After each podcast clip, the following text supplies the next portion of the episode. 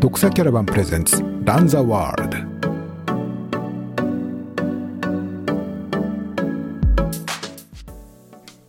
ド。ドクサキャラバンのポッドキャスト番組ランザワールドへようこそ。このポッドキャスト番組では、トレイルランニングに関わる方をお迎えしてですね、素敵なお話を聞いてまいります。最近ちょっと何回しばらくちょっと新しいエピソードをお届けするのがね途絶えたんですけど、また頑張りますのでぜひ聞いていただければと思います。今日は素敵なゲストをお迎えしております。土井高橋さんです。土井さんといえば、先週のちょうど1週間、この収録している時点でちょうど1週間前はもうスタートラインに立ってもうワクワクドキドキの時間だったんじゃないかなと思います。そうです、トランスジャパンアルプスレースに出場されたんですね。そのレースの中止になったという話は皆さんご存知の通りかと思いますけれども、その土井さんに、先週のね出来事であるとか伺っていきたいと思います。そしてまた最近土井さんがどんなことに取り組んでいらっしゃるかというようなこともですね、合わせて皆さんにお届けしたいと思います。土井さん、今日はよろしくお願いいたします。はい、よろしくお願いします失礼しました。はい、ちょっと、ね、体制を整えていただきましてよろしくお願いします。お願いします。今ちょっと冒頭私もご紹介したんですけれども、ちょっとじゃあ予定していたお休み取られてたものとかもちょっと早めにこのイベント終わっちゃったからちょっと自由な時間ができたっていう感じなんでしょうかね。どうですか今は。そうですね、休みもともといただいてたんで、ぽっかり穴が開いた感じですね。うん、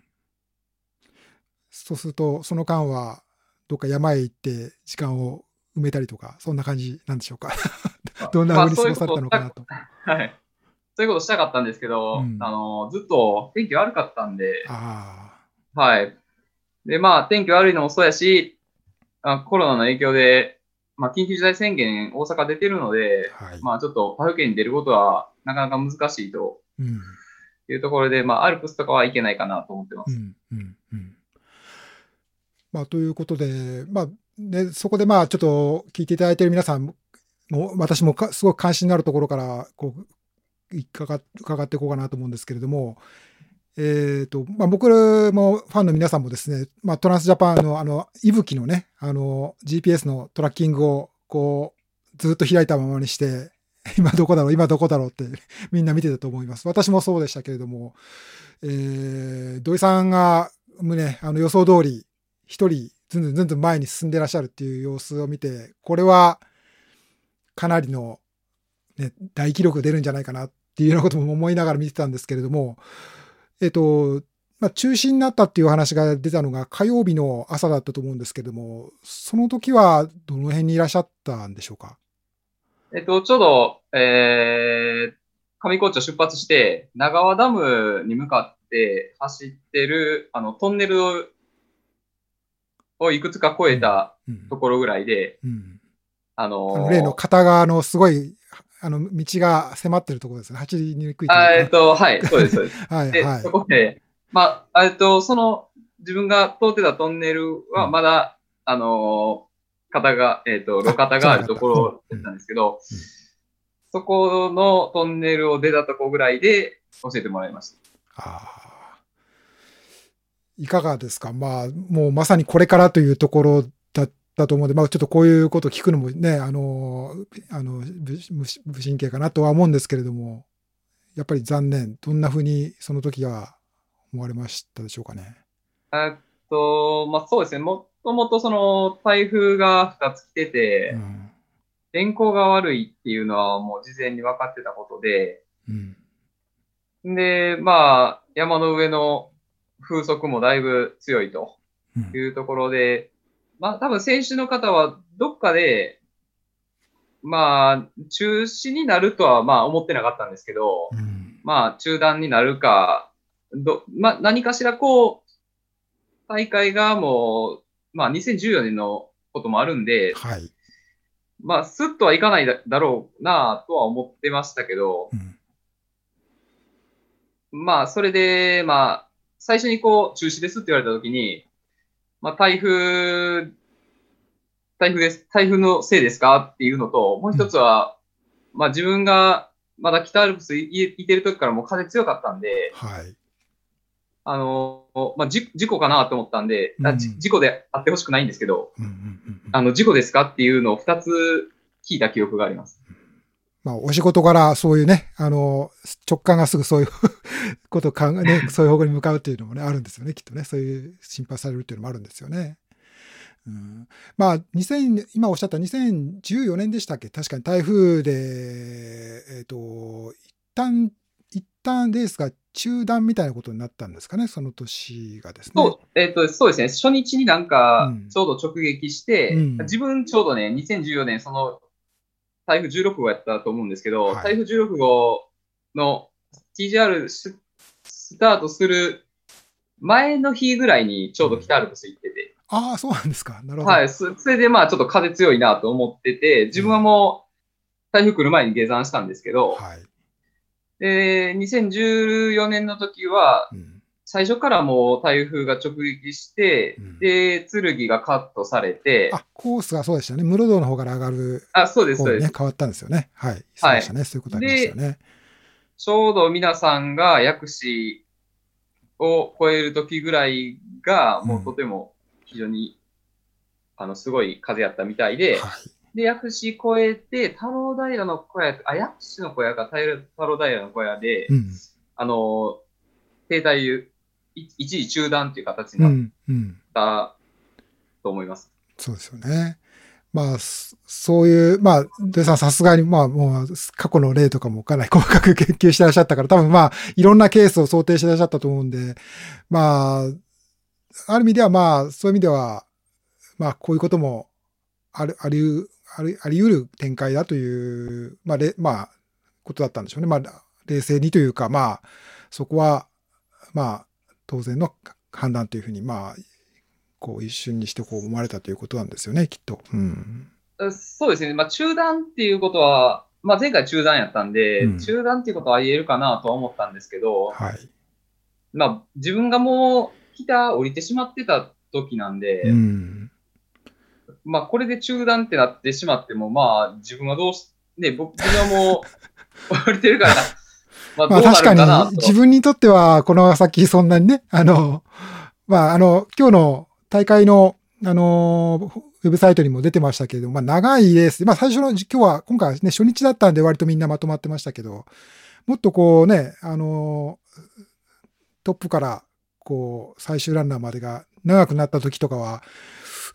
この区間は中断だけど他は中断してそこみんなストップするのかとかね、そういう問題、レースとして見た場合は全員止めるのが平等だけどっていうようなこととか、まあ、今後の課題というふうに書かれてましたけれども、まあ確かに土井さんはまあ後走り続ければもしかしたら望月さんの大会記録を超える大記録が生まれてたかもしれないっていうようなこともまああったし、多分それも狙ってらっしゃったんじゃないかなとは思うんで、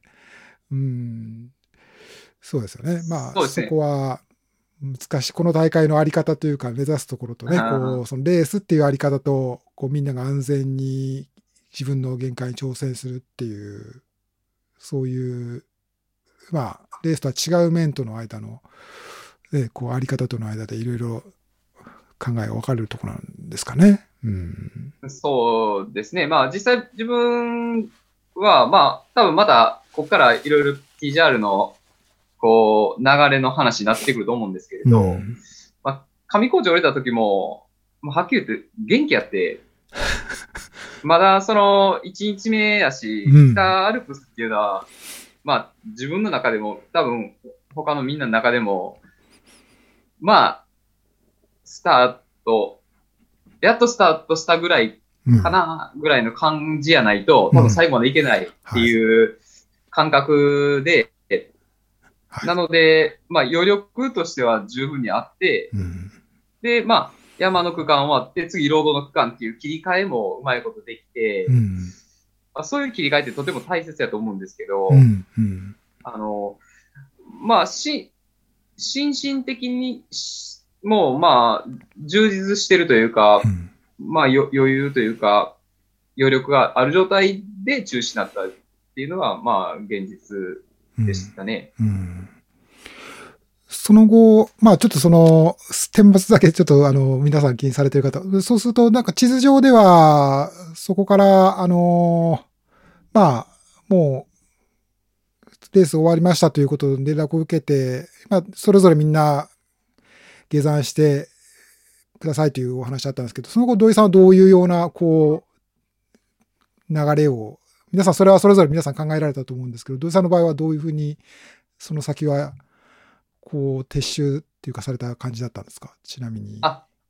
ょうど中止ってなった時に、そばにいてくれたのが、はい、まあNHK の取材のクルーの方と、はいはい、写真家の藤巻翔さんがいてくれてて、はい、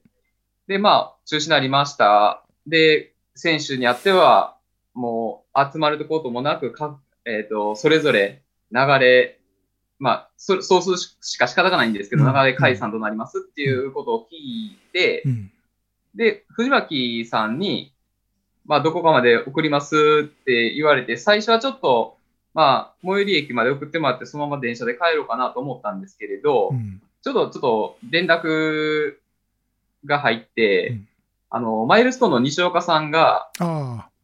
富山にいるっていうことをお聞きしたっていう連絡があって、はい、よかったら迎えに行きますよって言っていただいたんです。なるほど。で、まあ、富山から2時間ぐらいかかるって言われたんで、それやったら、まあ、ちょっと雨でもうびしょびしょやったんで、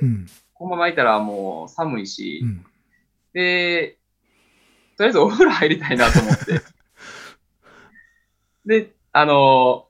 近くのお風呂に。なるほど。行ったっ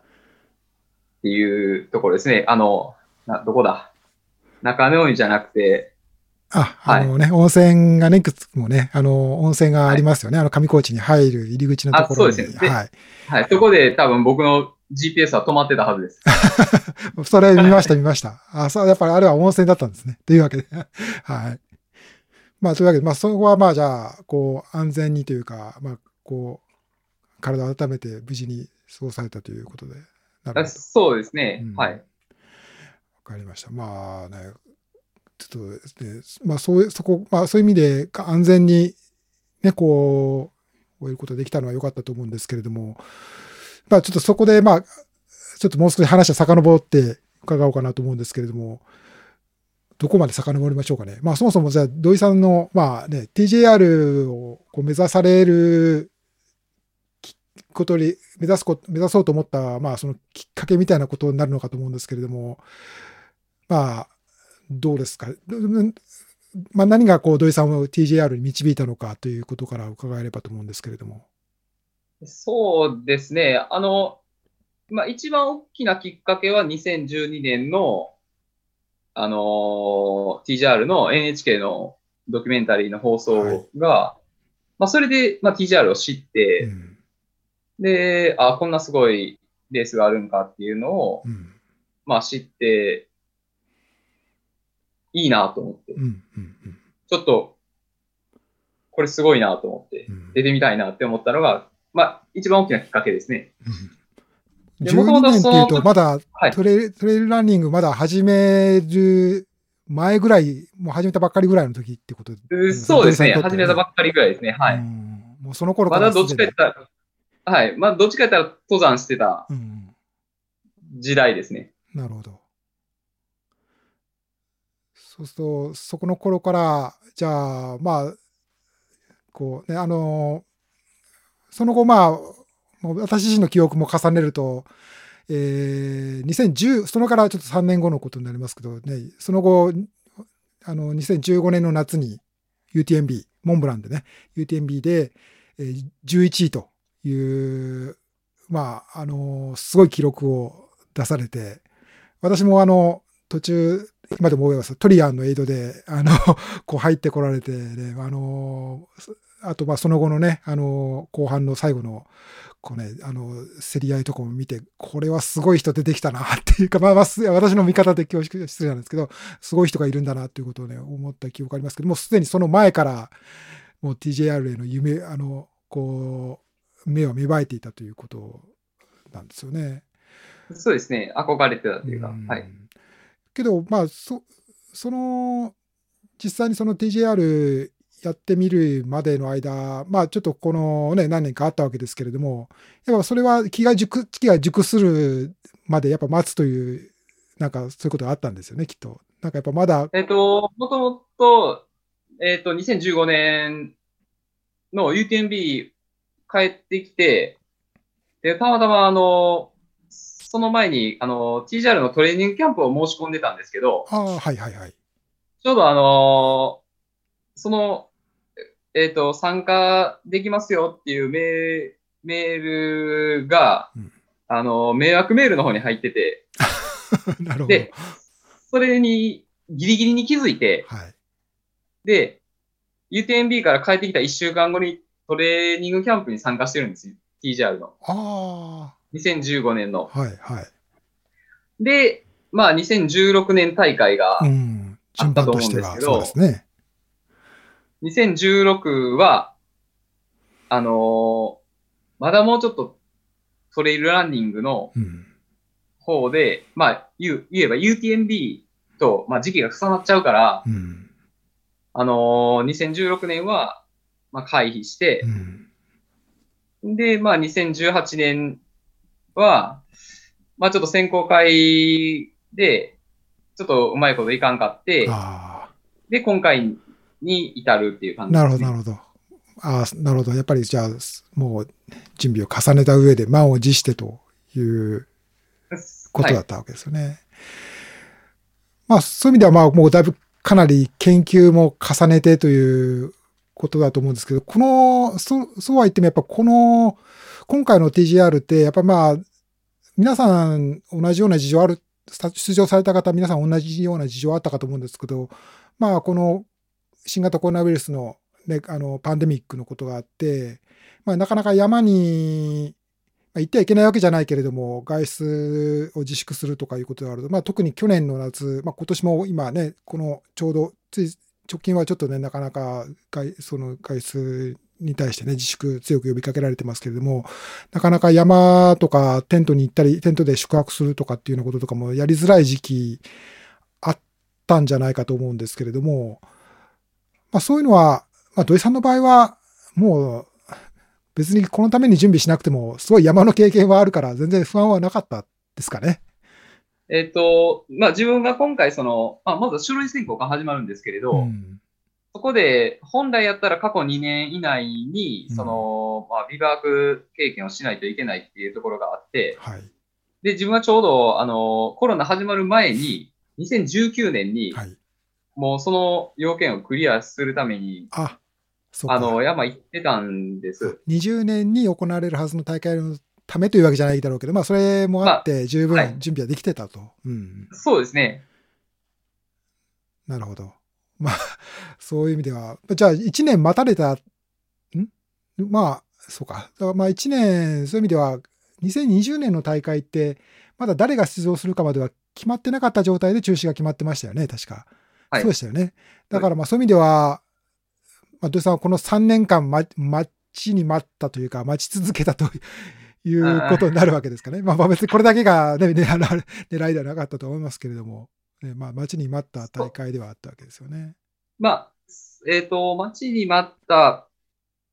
という感覚、まあ、はい、さっきはさんおっしゃってた通り、自分、まあ、いろいろレースに出てるんで、うん、一つ一つのレースが、まあ、そのシーズンメインのレースっていうのがもちろん立ててるんで、ようや3年越しに実ったっていう感覚ってはちょっとまた違うかもしれないです、ね。なるほど。ああ、それはそうですよね。なるほど。わかりました。まあ、それよりも、まあ、2012年からこう、ちょっとずつ思いをこう、積み重ねてきたところのタイミングがようやくあったっていう感覚の方が近いかもしれないですね。うん、今回そのタイミングがあったっていう。うんなるほど。まあ、あと、まあ、ちょっと、そういう意味で、2012年の大会から、まあ、少しずつこの大会も変わってきてると思うんですけども、今年について言えば、この山小屋での補給はしちゃいけませんよというか、まあ、ちょっとこれ、恒久的に今後もそうなるのかどうか、またコロナの状況変われば、またね、元のルールに戻るのかどうか分かりませんけれども、その辺はちょっとこう、まあ、だから、その分だけ装備をたくさん持たないといけないとか、けどなんか、なんかいろいろ聞いたところでは、土井さんの荷物は他の人に比べても格段に少なかったっていう気はしたけれど、その辺のこう、装備とか補給食とかの工夫とかもかなり土井さんの場合研究っていうか、まあ、みんなね条件変わった中で土井さんはかなり工夫されたんじゃないかなと思ったんですけれども、その辺はどういうふうにこう考えられたんですか？まあ、ルール変更については、まあ、メリットとデメリットがあって、もちろんその荷物を持たなあかんっていうところで、まあ、重量が多くなる。まあ、ただ、その小屋に寄るっていう、小屋によってご飯を注文して食べるっていう時間は、どうしてもかかってしまう部分があるんで、それをどう捉えるかかなと思ってるんですね。で、あと、もちろんその、まあ、さっきおっしゃったように、荷物を減らせば減らすほど行動範囲は広くなるし、逆にリスクが増える部分はあるけれど、自分のまあ、過去の総力というかまあ、どんだけ、山力っていうんですかね、どんだけ進めるかっていう自分の力をどんだけ把握してるかで、その食料とか装備とかをある程度その、計算しないと、持てばええってもんではないっていうのを僕も思ってますし、特にまあ無理して減らしたつもりもない。特に、むしろ食料に関しては全然減らしてないんですね。無理はしてないということですかね。はい、全然、むしろ、自分の必要カロリーを計算して、それの1割増しぐらいで持ってるぐらいなんで、はい。で、結局、北アルプスをどんだけでクリアするかっていうところと、あとは南アルプスをどんだけの荷物でクリアするところっていうところが、まあ、ポイントじゃないかなと思って、あとは、補給がどこかでできるので、その時間帯にそこの場に入れればいいっていう計算をすると、おのずと、自分の持たないといけないカロリー計算ができるんじゃないかなと。なるほど。まあ、そうですよね。まあ、おっしゃる通り、確かにその通りですね。まあ、北アルプス降りて、ね、中央アルプスまでの途中には、有名な、木曽村のスーパーでね、マルトさんね、マルトさんでみんな、なんかまるでもう、マルトさんがもう、接待してくださってるような、なんか、豪華でみんな買って食べてるんだと思うんですけど、まあそういうところもあるし、はい、ちなみになんですけど、はい、ちなみに僕はマルト寄るつもりあんまなかったんです。なかった。はい。じゃあそこは、寄ったとしても、はい。まあ買って、もう走るぐらいの感じ。はい。足りないものだけ。寄ったとしても、買ってすぐ行くっていう。どこで買うかって言ったらもう、登山口の一番近くにあるセブンイレブンで何を買うかっていうのも全部決めて、はい。なるほど。まあそういう意味ではどこまでこうできるかっていうことに挑戦するというか、まあちょっと自分なりのこうスタイル、まあ僕らの一般人の TJR って言うと変だけど、まあ一般ランナーの TJR っていうのも言い方も変ですね。なんか、まあ平均的な TJR ランナーって言えばいいのかな。まあまあそういうのが楽しみで走ってるっていう、それが楽しみの一つにね、風物詩ともなってるんですけれども、そういう意味では、まあね、土井さんはまあ今回ちょっと、大きななんかまた別の目標があってということで、そこも伺えればと思うんですけれども、そうか、まあちょっと話戻るんですけど、だからそうか、途中にこう補給ができるんだから、まあ一番の上限は、多分南アルプスかそういう意味では厳しいですよね。南アルプスか距離的には長いし、南が一番荷物多かったですね。はい。時間かかるし、まあフィニッシュまでお店変えるところっていうと、本当に静岡市内のね、割と人家があるところまでかなりロードに出ても距離があるから、そこが長くなりますよね。土井さんの挑戦っていうのは今回ちょっとまあね、こう他の参加者の皆さんとちょっと違うまたモチベーションというか目標を持って取り組まれたんだと思うんですけど、それはやっぱこうどういうところに目標があった？やっぱりズバリこの望月省吾の大記録を大会記録を超えるっていうやっぱこれがやっぱ目標だったっていうことなんですか？あ、それをね、本当にいろんな人とかメディアの人とかにもすごいシンプルな質問で恐縮ですもん。いやいや聞かれるし、レース中もすごい聞かれるんですけど、うん、自分はまあもちろんそう本当すごい記録なんですよ、うん、やっぱり5日を切るって、うん、切り詰めて、しかも多くの経験をして、で走力もついてきて、もちろん天候にも左右されるっていう記録なんやと思うんですね、うん、でそんな自分の中ではその記録、まあこんなん言ったら語弊があるかもしれないんですけれど、うん、もちろんきつかったと思うんですけど、2016年はやっぱり天候に恵まれたと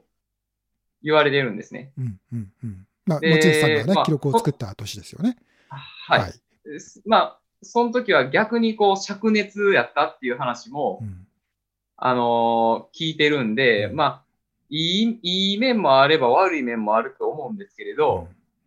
うん、過去例を見ないというか、過去の中でも完走者の人数で言えば、一番多かったぐらいやったと思うんですよ。うんうん、まあ、つまり環境が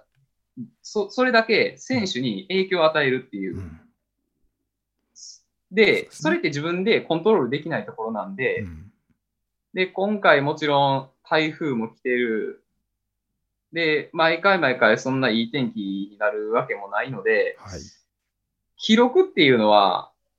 何かこうそういうタイミングが合わさった時に出るもんやっていうのを思ってたんですね、うん、はい、なのでその不確定要素が多い、そのタイムっていうんですかね、最速タイムを破ろうっていうのは、ちょっとあんまりもちょっと非現実的なんじゃないかなっていうのが自分の考えで、うん、それだったら自分が今できることを、できる力で、できる知識で、技術で、この415キロをどういうふうにうまいことをまとめるのはちょっと無理かもしれないですけど、うまいこと走るっていうのを目標に、今回は参加したつもりです。うん、なるほど。まあ、そんな、こう、ちんけなことを考えてないよっていうことですよね。いや、まあ、けど、よくわかりますね。まあ、僕も望月さんの年もね、まあ、ずっと現場にいたわけじゃないですけど、まあ、応援して見てましたけれども、確かに、うん、まあ、それに、まあ、台風みたいなこともありますしね、まあ、そういったものによって大きく時間って変わってくるわけだから、うん、まあ、その、コースの、ね、レコードっていうことだけに、まあね、マラソンとかね、100メートルとかっていうトラックの競技とはまた全然そこは違うっていうのは、まあ、トレイルランニング言われますけども、まあ、その最たるものというかね、自然の、特に天候の変わりやすいこの夏の8月のこのアルプスね、当然そうですよね。うん。なるほど。まあ、けどきっと、そのまま続けてれば、記録出ましたよね。というか、いや、こればっかりはもう、一ノ瀬からが、一ノ瀬ってまあ、南アルプスに入るところから TJR っていう話を、いろんな方面から教えてもらったので、うん、そこに立っていけるかなっていうのが若干形に見えてくるんじゃないかなっていうのは自分の中で思ってたんで、うん、まあまだ北アルプス終わったところではちょっと判断はしづらいですね。うん、ただその、どっちか言ったら、まあロードを走るのは、まあ好きではないですけど、そんなにむちゃ遅いわけではないので、うん、まあ、そのあたりでどんだけこう稼げれてたかにもよるかなと思いますね。うん、確かに。望月さんよりもやっぱ土井さんの方が早いだろうなっていうのはなんか、そんなこと言ってもおじいさんに失礼かもしれないけど、そんな気もするような、まあ、そんなこと言っちゃいけませんね。はい。いや、まあ、ただ、やっぱりもつぎさんは山の人なんで、うん、やっぱり山の区間っていうのは、もう、ちょっとレベルが違うんじゃないかなって、特に後半の強さがやっぱりどんどん大きくなっていくと思うんで、うん、まあ、もしその記録を意識してやるんやったら、うん、まあ、後半、どんだけ望月さんのタイムに食らいついていけるかっていうところが、まあ、ネックになってきてたんかなとは思いますけどね。うんうん、あと、そう、ね、今回のレースの体験でもう一つ伺おうと思ったんですけれども、まあ、今回の TGR って、まあ、ここ何年かはもうすごい注目度が高くて、まあ、トレイルランニング好きな人が注目するっていうだけではもうない、なんていうか、まあ、山にちょっとでも関心がある人の国民的行事になりつつあるというか、まあ、ね、NHK さんのこう番組にも、ね、ここ何年か続けてなってますし、まあ、で多分まあ、すごくまあ私の自分は経験、紹介して記事にしたりする中でもね、すごく反響の大きいイベントなんですよね。まあ、土井さんはまあ、ちょっとそう言われて思い出せば、香港のフォートレイルズウルトラチャレンジ、あれまだ去年のことなんですよね。ちょっとすごい前のことを思い出すけど、はい、2020年の1月なんですよね。はい、自分もとても前のような気がしますね。ね、この香港の4つのトレイル合わせて、360キロぐらいでしたっけね。298キロ。298キロ。ああ、ごめんなさい、298キロ。はい、うんうん、っていう、まあ、これもNHK さんのグレートレースの取材が入って、そこでもまあ土井さんのチャレンジ、ね、姿は紹介されたので、まあ、そういう意味では、まあ、土井さんにとってはあまりそうメディアとかテレビの取材とかも珍しくなくなってるかもしれませんけれども、やっぱ TGR 本番走ってみて、やっぱ雰囲気違うなとか、応援の方がすごいなとか、やっぱなんかちょっと印象に残ったことありますか？あ、そうですね、印象に残ったことは、まあ多分、おそらくですけど、今回、そのトランスジャパンアルプスレースの実行委員の方々は、もう、できれば応援は自粛してほしいっていう発信をしてたんですね。はい、コロナの影響で、まあ、ね、あんまりこそ、特に今感染拡大している中で、まああんまり多くの人が集まってしまったりすると、はい、感染の拡大につながるからっていうところだと思うんですけど、はい、なので、おそらくですけど、例年よりは少なかったんじゃないかなと思います。うん、応援する方に関しては、うん。で、自分もいろんな知り合いの方から、応援行くって言ってくれてたんですけど、うん、まあ、台風来てるし、コロナの状況やし、うん、ちょっと今回は息吹で応援しますっていう理由で張る人が結構多かったんで、うん、まあ、通常の大会よりは少なかったと思うんですけど、特に自分が、やっぱり他の大会とは違うなって思ったのは、うん、普通の登山者が TGR のことを知ってて、うん、応援してくれる。なるほどね。っていうところが、まあ、トレイルランニングの、ではちょっと、ね、経験なかったところで、まあ、この大会の知名度の広さ、うん、知名度の大きさと、まあ、それに関して、その、応援してくれるっていう、その、なんていうんですかね、協力的というか、前向きな発言してくれる方にいっぱい出会ったところが、まあ、新しい経験でしたね、はい。で、そうか、まあ、そうですよね。なるほど。まあ、別に応援したわけじゃなくて、まあ、普通に、山登りの予定で会ってきただけなんだけど、こう走ってる人を見ればもう、あの人は TGR なんだなって分かるぐらい、この時期の、こう、夏の、ね、こう、アルプスでは有名な存在っていうことになるんですかね。うん、そうですね、はい。そうですね。まあ、当然、やっぱその、ね、周りの方の、土井さんの周りの方の、こう、反響というか、ね、期待もやっぱ大きかっただろうし、はい。なるほど。うん。まあ、そんなことがあって、まあ、今回はね、残念ながら中止ということで、まあ、そうするとこれは、じゃあ、次回が来年になるのかな、まあ、多分来年になるんじゃないかなと思います。はい、来年になると思います。ですよね。2022年、はい、2022の大会がね、はいはい、あると思うんですけど、やっぱりこれは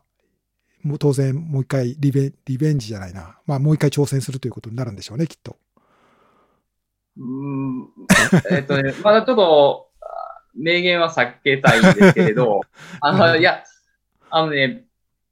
この大会って、まあみんな、みんな同じだと思うんですけど、うん、出場できるっていう確証がないところが、とても、はい、ハードルが高いというか、はい、総力があっても出れるわけでもないし、うん、もちろん山の知識、技術があって出場できるわけでもない。うんし、うん、運的な要素が大きいんですよね。うん、で、まあその一握りの30人の中に入ろうと思った時に、まあ準備もそうやし、時間もそうやし、まあいろんなものがこう必要になってくるんですよ。はい。なので、気軽にちょっと来年もっていうのは、まあもちろんね、スッと出れるんやったら、あ、出たいですって言えるんですけど。それは、やっぱ家族にもやっぱりこの期間は家いないよとか、休みちょっと、というか夏休みにとっても遊びに行けないよみたいな話もあったりとか、職場にもちょっとまとめて休みいただきますよって言わないといけないしとか、まあ、というような、そういろいろ、配慮すべきことも、あとまあ出られる人もなんか土井さんだけなんか早いからって出られるのはどうなんだみたいなことを思う人も中にはいるかもしれませんよね。まあそういうようなことをいろいろ考えると、そんな軽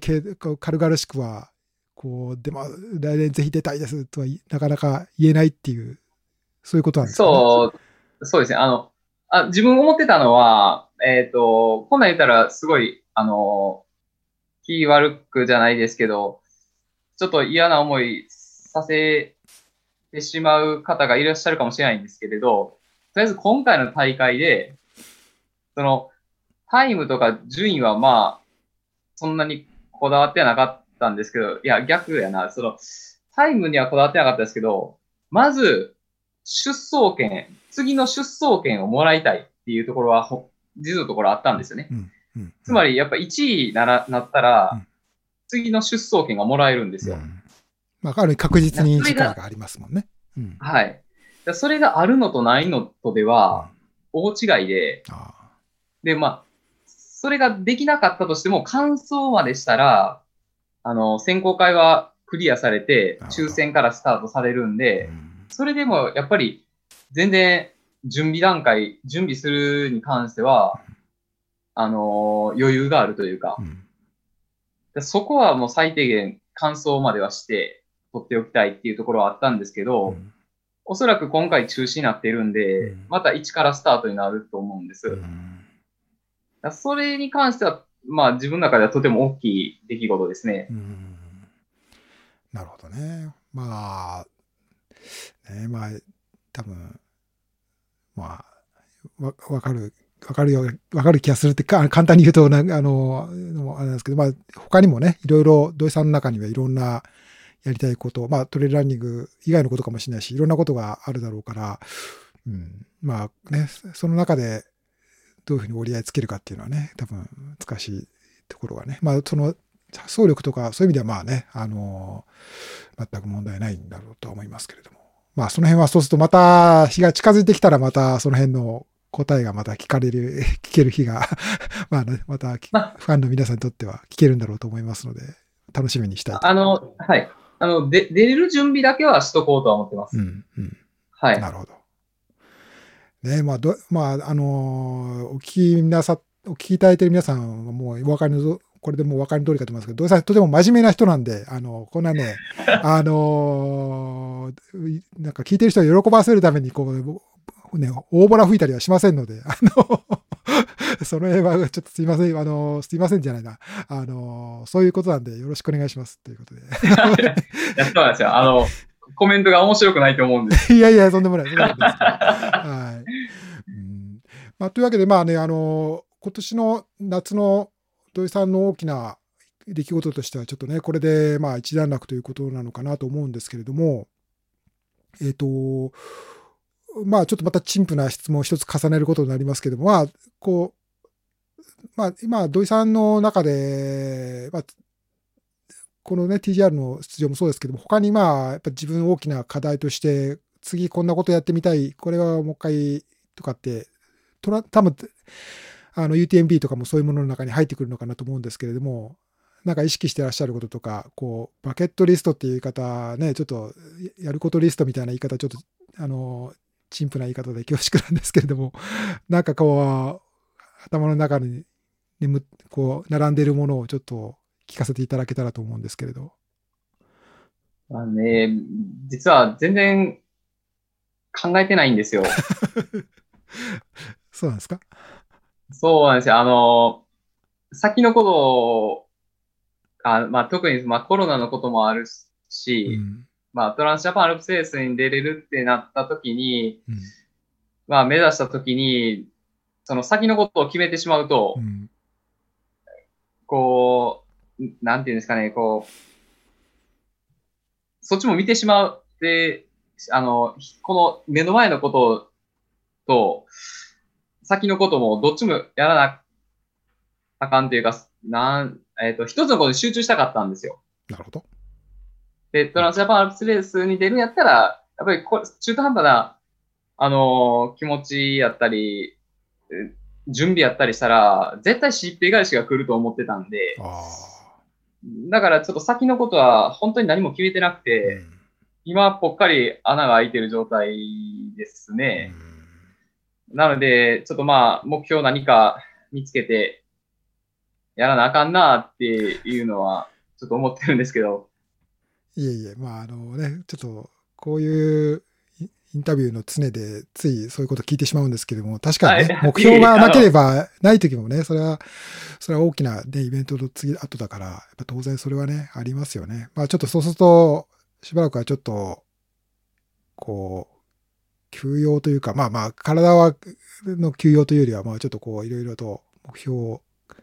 自分の中でまた、燃える目標を見つけるための期間ということになるんでしょうかね。うん、そうですね。何か目標を決めれると、またそれに向かって、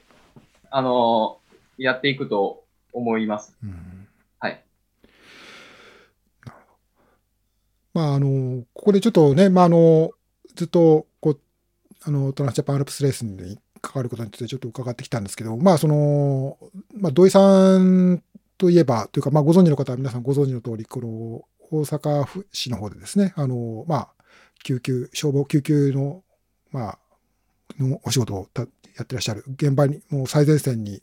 立つような立場でもいらっしゃるということで、なんですけれども、まあそういう中では、まあ今のこのコロナからのね、非常に感染拡大が、この8月に入ってからますますいろんなニュースでも伝えられている通りで、まあそれに先立つ頃から、まあ大阪はね、こう、かなり深刻な状況があったというようなことも伝えられていたので、まあそういう中でお仕事をされていて、まあなかなかちょっとこういうこともね、まあこういうトレイルランニングに関するインタビューの中で伺うのも、まあちょっと場違いというかあまり適切なのかどうかわからないんですけども、まあやっぱそういう経験は、やっぱ土井さんもかなり厳しい状況を今まさに経験されているということなんですよね、きっと。そうですね、まあ、その職業柄、そうやってコロナに罹患した方に接する、まあ、機会は他の方よりは多いと思いますし、まあ、自分は、大阪市の、消防で働いてるんですけど、まあ、救急車が出て行って全然帰ってこへんところを目の当たりにしたり、まあ自分はもうレスキュー隊なんで、救助隊なんで、まあ救助の方が中心なんで、まあ救急隊の方よりは、そのコロナっていうところは、まあ、接することは少ないんですけど、それでも、まあ、少なからず接することはあるし、で、まあ、感染したら、まあ、消防は感染したら、当然あかんではないですけど、まあ、十分に感染防止をせなあかんっていう、その緊張感っていうか、そういうのももちろんあるし、そう、感染できない、自分は感染できないっていう気持ちを常に持っているんで、うん、やっぱりこう、精神的にはとてもしんどいですよね。うん、やっぱり。で、もちろん、その、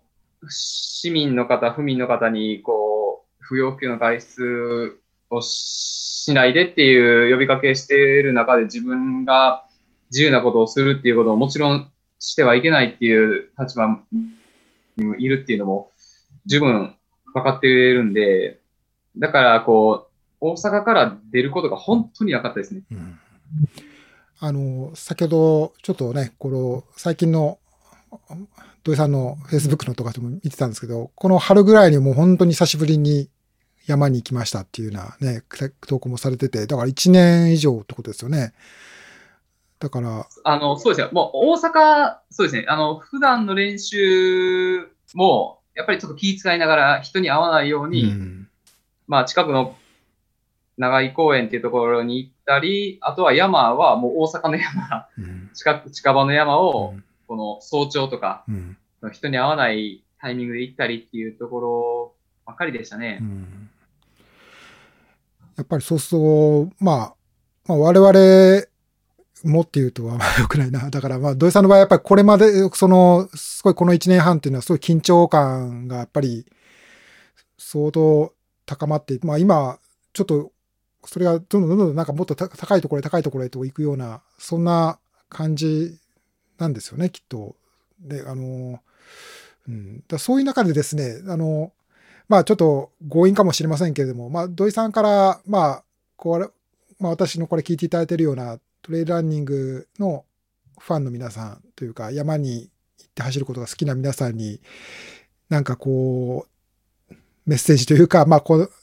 なんかこう、こんなことも気をつけてくださいねというようなこととか、なんかこう、感じていらっしゃることとか、もし伺えたらと思ったんですけど、なんかございますでしょうか。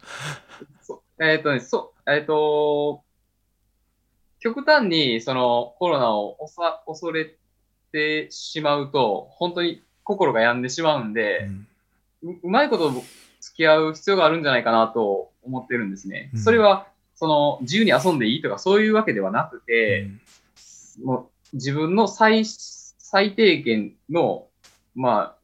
感染防止対策をちゃんとして、うん、で、まあ、何が正解かっていうのが本当にわからない状況なんで、うん、それは多分個人で判断することはなかなか難しいと思うんですね。うん、なので、まあ、これは、まあ、賛否両論あるんですけど、今言われている、感染防止の対策とか行動をしっかり守って、ルールに基づいて、やったらいいと思うんです。なので、工夫してやったら山行くのも、まあ、一人やったらもちろん危ないので、特に女性の人とか、まあ、怪我してしまって、下山できなくなったりとかしたら危ないので、まあ、複数人で行くときも少人数で行ったり、で、時間帯も考えていけば、工夫してやったら、そんなに山なんで人に会うこともないですし、なんせ、今のこの状況をちゃんと客観的に見て、工夫してみんなこの楽しいことを続けていったら自分はいいと思ってるんです。うん、で、もちろん無理して怪我したり熱中症になったりしたら、まあ、救助にね、結構な労力がかかるっていうところもあるので、うん、まあ、そうせんようにだけちゃんとルールに基づいてやることが必要なんじゃないかなと思うんですけどね。うんうんうん、まあ、こう、あまりこう冷静になって、こう、できることもいろいろ、できないことばっかりじゃなくてできることもあるし、まあ、はい、こう、まあもちろん状況はね、まあ日々の感染状況が最近は変わりつつあるので、いろいろ変わってます、変わりつつ、こう、前の週とはまたちょっとルールが違うとかあるとは思うんですけれども、そういうものをまあ冷静になれば、まあもう山を安全に楽しむことができるやり方もいろいろあるということなんでしょうかね。はいうん、そうですね。あとはやっぱレースってなって、レースがないからちょっとやる気がないっていうところが結構人にとっては多いかもしれないんですけど、はい、自分もま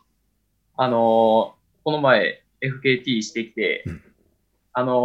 レースがない中でも、まあいろんなチャレンジってできると思うんですね、自分は。うんうん、なので、まあ、それも人それぞれかもしれないけど、取りようによっては、まあ、いいチャンスであったり、純粋にこう、山と、ね、山の中で遊べる、楽しい、というランニングっていうのを、まあ、再認識できるというか、一歩止まって景色見れる余裕も出てくると思うんで、いろんな工夫次第で楽しめると自分は思ってるんですけどね。うんそうですね。まあ、うん。そうですね。まあ、そうですね。確かにレースの方になってくるとね、こう、まあ、レースは前のように楽しむっていうのはなかなか難しいけど、まあ、そういう中でもね、川豊さんおっしゃったような、FKT なのか、あるいは、こう、新しいコースの開拓なのか、という、ね、まあ、それまでもね、去年もいろいろなことを、その辺はね、いろいろな人がいろんなチャレンジしましたけれども、まだまだね、いろいろ、こう、探せば、という、いろんなできることはきっとある。でしょうからね、うん、まあしばらくそういった形で、ね、こうなんとかみんなで乗り切ろうと乗り切るたらいいですよね。はい。まあ、うん、ヨーロッパがどんどんこう開催してるじゃないですか。そうですね。だからまあ日本は日本でどれぐらいのそのタイミングで増えていくかっていうのはまだ読めないけれど、うん、おそらく今の状態が続くわけではないと思うんで、うん、まあそれにちゃんと前向いて、後ろ向いて、下向いてばっかりやってたらもうしんどいんで、はい、ちゃんと、ヨーロッパがちゃんとやってくれてるから、絶対そう、またこう戻るって思って、やっていくしかないと思います。はい、そうですよね。まあ土井さんも今おっしゃったように、例えば、近いところで言うと UTMB がね、来週の末なのかな、にもありますし、こちらはまあ、フランスもコロナは決してね、簡単な問題ではない状況なんですけど、まあ、こうワクチンパスポートとかいろんな、まあ、仕組みでね、こう導入した上で大会自体は開催されようとしてますし、やっぱ他の UTMB とか開催されてるのもね、こう社会が求めてるというか、まあ、もっと具体的に言うと、我々トレーラーニングファンにとって、これはやっぱり大事な機会なんだと。まあ別にレースがなければ山楽しめないわけじゃないだろうって言われればその通りだけど、まあこれをきっかけにしていろんな人と知り合ったりとか、この自分の可能性をこう見つけたりとかっていう大切な場であることも確かなんで、まあやっぱり何かの手立てをすればまた開催できるっていうふうになるはずですよね。なってほしいと思いますよね。うん。はい。自分もそれ求めてます。はい。ありがとうございます。あと、まあ、ちょっと僕、今日、ちょっと土井さんの、に関することをちょっといろいろ調べていて、ちょっと見つけたんですけれども、先日、あれですね、ステージレース三陸のこうトークイベントの方に、土井さん出演されたということで。はい、あそうです。はい。はい、実はこのステージレース三陸というか、まあ、三陸と土井さんの関係も結構、朝からのものがあるっていうことを改めて知ったんですけれども、まあ、自分が行ったのはその東日本大震災で、被災した岩手県の釜石市っていうところに、まあ、緊急消防援助隊大阪府隊として、まあ、活動させてもらって、はいまあ、そこで救助活動人命検索活動をしてたんですけど、はいまあそのディスカバーリアスの代表の中尾さんが、まあ、その三陸のその自然に見せられて、で、まあ、盛り上げていきたい、この被災地である三陸を盛り上げていきたいという思いに、まあ、そっちに賛同したっていう形ですね。自分もやっぱりそこで活動して困っている人たちを、まあ、目の当たりしたり、まあ、もちろんお亡くなりになられた方を目の当たりした中で、やっぱりもっと、まだまだ復興中っていうことらしいんですね。なので、まあ、何かこう、その地域の人が元気になるような活動を自分も、協賛できたらなと思って、で、まあ、トークイベントもそうですし、まあ、出場についても、ちょっとまだ最終決定はしてないんですけど、前向きに考えさせてもらってはいます。はい。そうですね。ということで、まあ、この、今ご紹介した、ステージレース三陸の100というイベントがですね、10月の30と31日の土日に行われて、まあ、2日間のステージレースで合計で100キロということで、現在も受付中ということですので、まあ、土井さんはまだ出場するかどうかまだね、未定だそうですけれども、まあ、もしかしたら、はい。はい。あ、今回はなんかペアでやるみたいですね。なるほど。ペアで50。なので、結構ペアレースって少ないから、とても面白いんじゃないかなって思ってるんです。で、自分もまあゲストで、行くとしたらゲストで参加させていただくんですけど、まあ参加するやったらペアで行きたいなと思って。はい。ペアの候補はちなみに、まだ決めてないのにまだそこまで聞くのは。出るかどうかもまだ決定してないんで、なかなか声かけづらいんですけど、まあ何人かちょっと思い当たるメンバーがいるんで、ちょっと、もし出るんやったらそのメンバーに聞いてみようかなと思ってます。はい。というわけですので、ぜひ聞いていただいている方も、ちょっと調べて、まだエントリーできるということですので、調べていただければと思います。このポッドキャストにも中尾さんに今ね、このディスカバーこの大会主催するディスカバーリアスの中尾さん出ていただいたこともあるんですけど、すごく反響が大きくて、はい、たくさんの方に聞いていただけたので、このイベントもね、きっと、まあ、今回はまあその100キロということですけど、さらに大きな311キロまで伸ばすというね、こういう夢を持って取り組まれてますので、はい、楽しみにしていただければと思います。はい。自分も聞かせてもらいました。ありがとうございます。そうですか。ありがとうございます。はい。というわけで、はい。まあ、ちょっとお時間も参りましたので、ちょっとね、これで、土井さんとのポッドキャストをそろそろ締めくくりたいと思います。土井さん、今日はありがとうございました。最後に私からちょっとメッセージ、はい、締めの、ことを言いまして終わりにしたいと思います。はい。はい、このポッドキャストは、読者キャラバンのポッドキャストランザワールドでございます。毎回トレイルランニングに関する、話題をお届けしてまいります。ぜひまた聞いていただければと思います。土井さん、ありがとうございました。はい、ありがとうございました。